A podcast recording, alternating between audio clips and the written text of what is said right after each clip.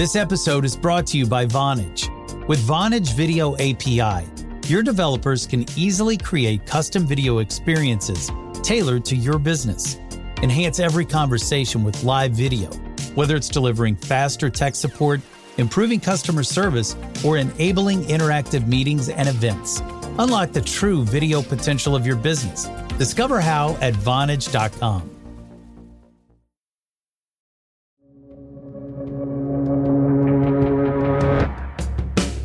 Yesterday was Super Tuesday. Democratic voters went to the polls in 14 states, the biggest single day in the Democratic primary.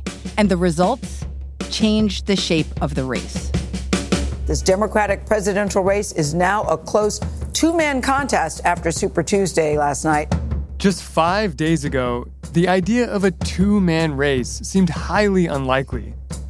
But what happened in those 5 days prompted moderate candidates worried about the rising strength of Bernie Sanders to coalesce around one alternative, Joe Biden.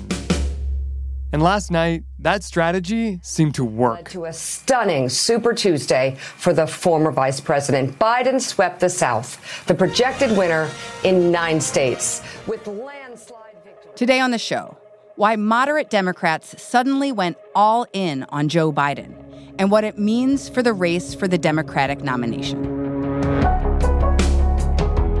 Welcome to The Journal, our show about money, business, and power.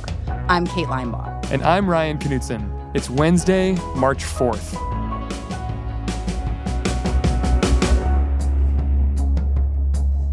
Heading into 2020, the Democratic field for president was crowded. So crowded that even Senator Bernie Sanders, with his devoted supporters and name recognition from 2016, wasn't perceived as a frontrunner by his rivals. For much of the last year, Democrats did not take Bernie Sanders too seriously. Sabrina Siddiqui has been covering the 2020 race. The sense among Democrats was that he had lost his novelty because much of the party had now refashioned itself in his image, even if not as far to the left, having adopted many of his proposals on healthcare, college tuition. They felt like he didn't necessarily stand out as a progressive firebrand. But then Sanders' poll numbers started to rise, just in time for the first primary contests. Senator Bernie Sanders bragging about his strong finish in Iowa. A wild night in the state of New Hampshire. Bernie Sanders finishing first in the nation primary. With Sanders' strong showing in the first few races, his moderate opponents started to get nervous. Candidates like Joe Biden, Pete Buttigieg, and Amy Klobuchar scrambled to position themselves as the Sanders alternative.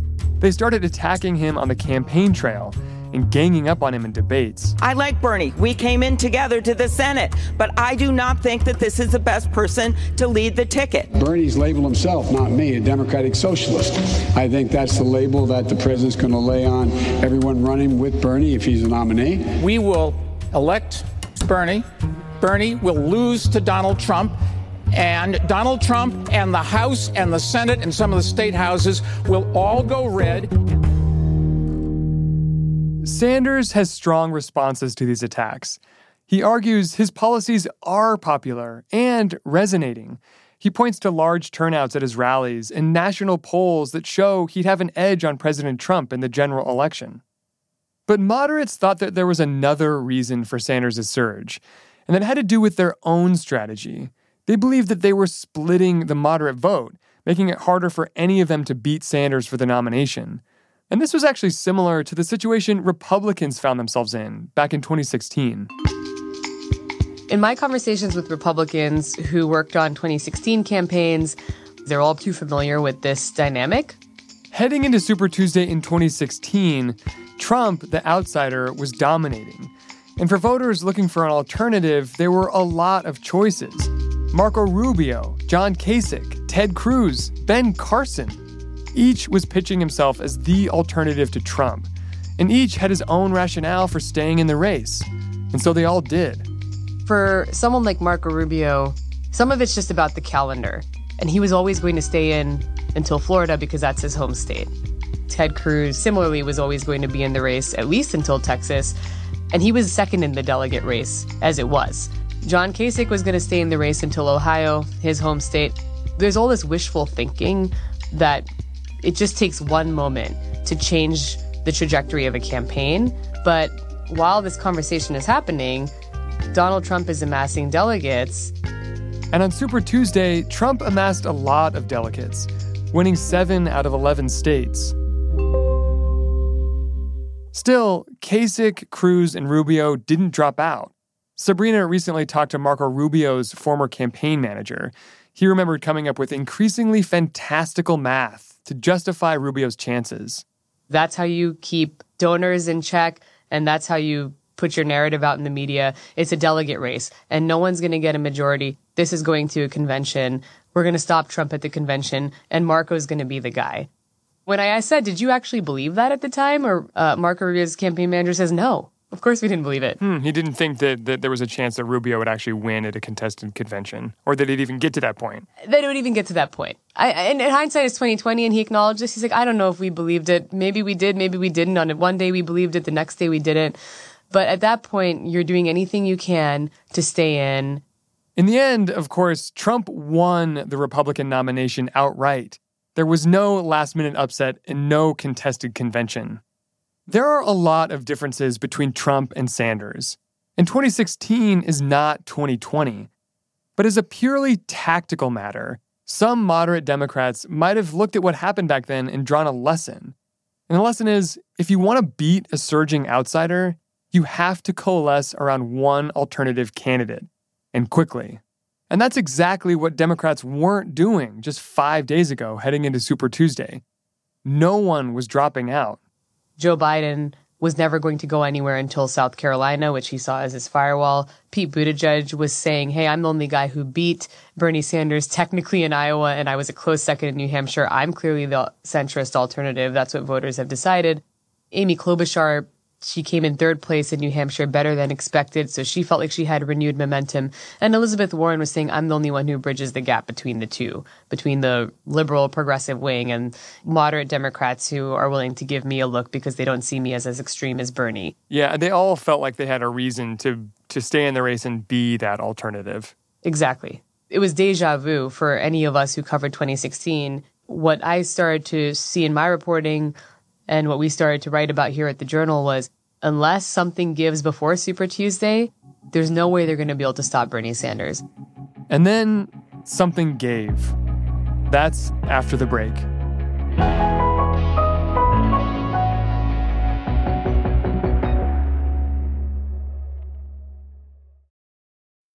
This episode is brought to you by Global X ETFs. Buzz around artificial intelligence is seemingly everywhere. Is your portfolio keeping up? Consider the Global X Artificial Intelligence and Technology ETF, ticker AIQ, which invests in dozens of stocks at the leading edge of this disruption. Investing involves risk, including possible loss of principal. Technology companies can be affected by rapid product obsolescence and intense industry competition. Before investing carefully, consider the fund's objectives, risks, charges, expenses, and more in the full or summary prospectus at globalxetfs.com. Read carefully. Distributed by SEI Investments Distribution Company.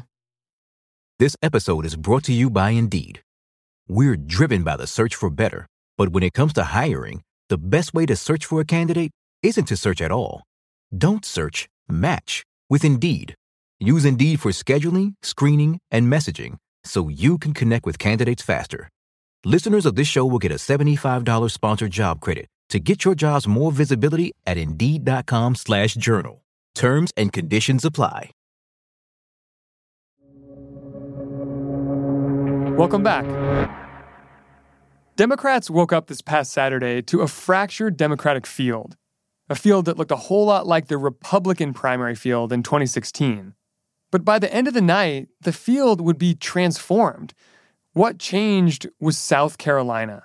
Joe Biden, it was not just that he won, it's that he won big. The race was called as soon as the polls closed. Thanks to all of you, the heart of the Democratic Party, we've just won and we've won big because of you. It wasn't even a contest. And that's when you start to see this movement that, look, Joe Biden is back. He has a real shot. And he can, at least is the argument that they're making, that he can put together the kind of diverse coalition you need to win a Democratic primary. And this is where these two stories, Republicans in 2016 and Democrats in 2020, start to diverge. In the face of Biden's big win, two moderate Democrats didn't dig in their heels. Instead, they dropped out. Pete Buttigieg was the first to drop. He made the announcement back home in South Bend, Indiana. What did he say about why he dropped out? So Pete Buttigieg did explicitly say that he not only saw that there was no longer a path, that the path had closed, but that he had to think about the cause. Our goal has always been to help unify Americans to defeat Donald Trump and to win the era for our values.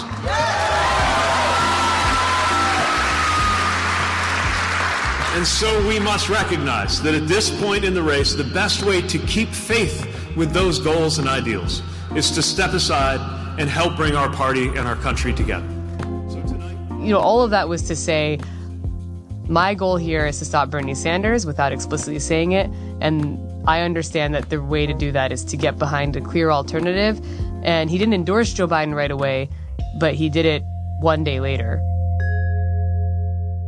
The same day Buttigieg endorsed Biden, Amy Klobuchar also bowed out and backed Biden. That night, she joined him on stage at a rally in Texas, an important Super Tuesday state, to urge moderates to fall in line. Because if we spend the next 4 months dividing our party and going at each other, we will spend the next 4 years watching Donald Trump tear apart this country. So it's pretty remarkable. I mean, it's almost like, it almost looked like a general election rally.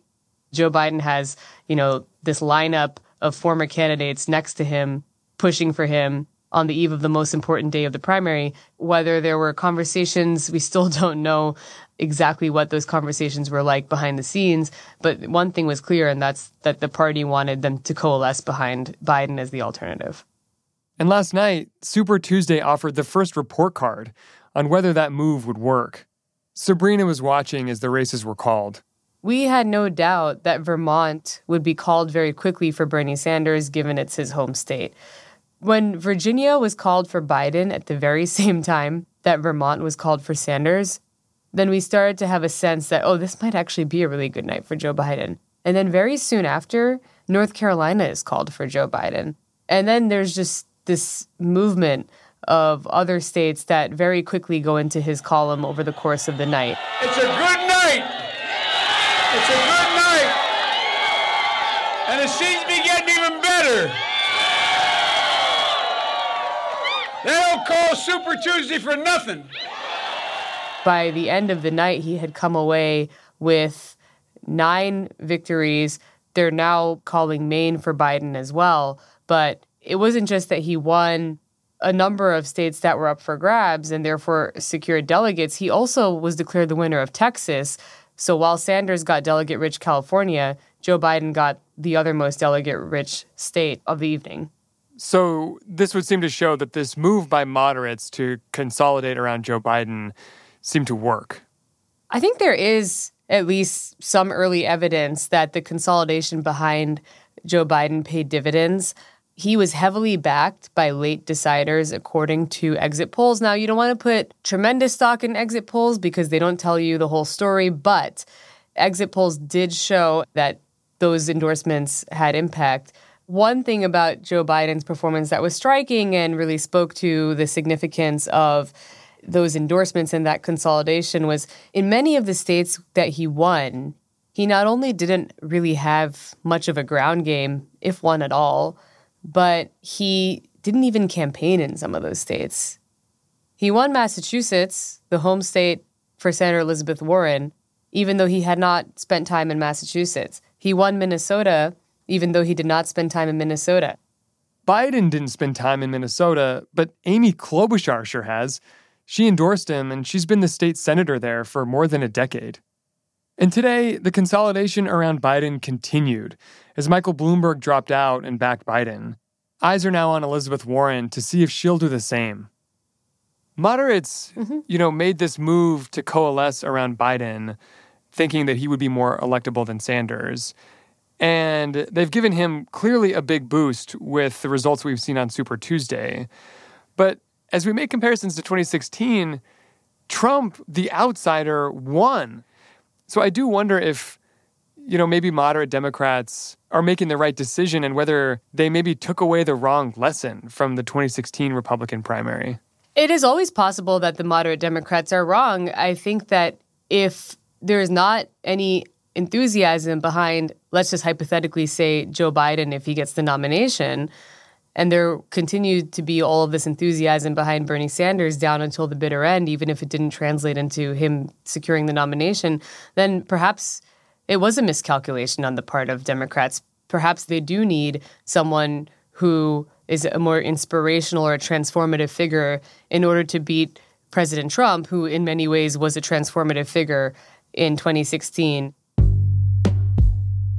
But Sabrina cautions it's way too early to know whether the moderates' decision to back Biden will ultimately pay off. If anything, what the last few days have shown is just how much can change quickly. In the same way you saw this race change remarkably over the course of 72 hours, that can happen once again. There are a lot of states that have yet to vote, and so there's nothing to say that the race won't take another fundamental turn over the course of the next week or month. This is going to be a pretty long, drawn-out contest. It's a big night for Joe Biden, and it has reset the trajectory of the race, but it's not over. This is really only just beginning. As of Wednesday afternoon, Biden has a narrow delegate lead over Sanders. Biden has 566 delegates, and Sanders has 501. 1,991 are needed to secure the nomination and avoid a contested convention. There's still 33 states left to vote.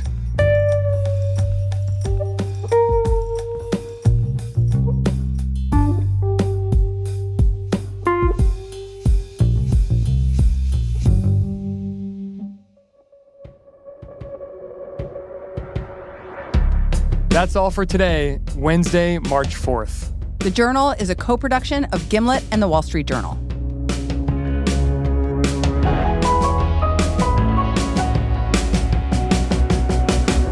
Thanks for listening. See you tomorrow.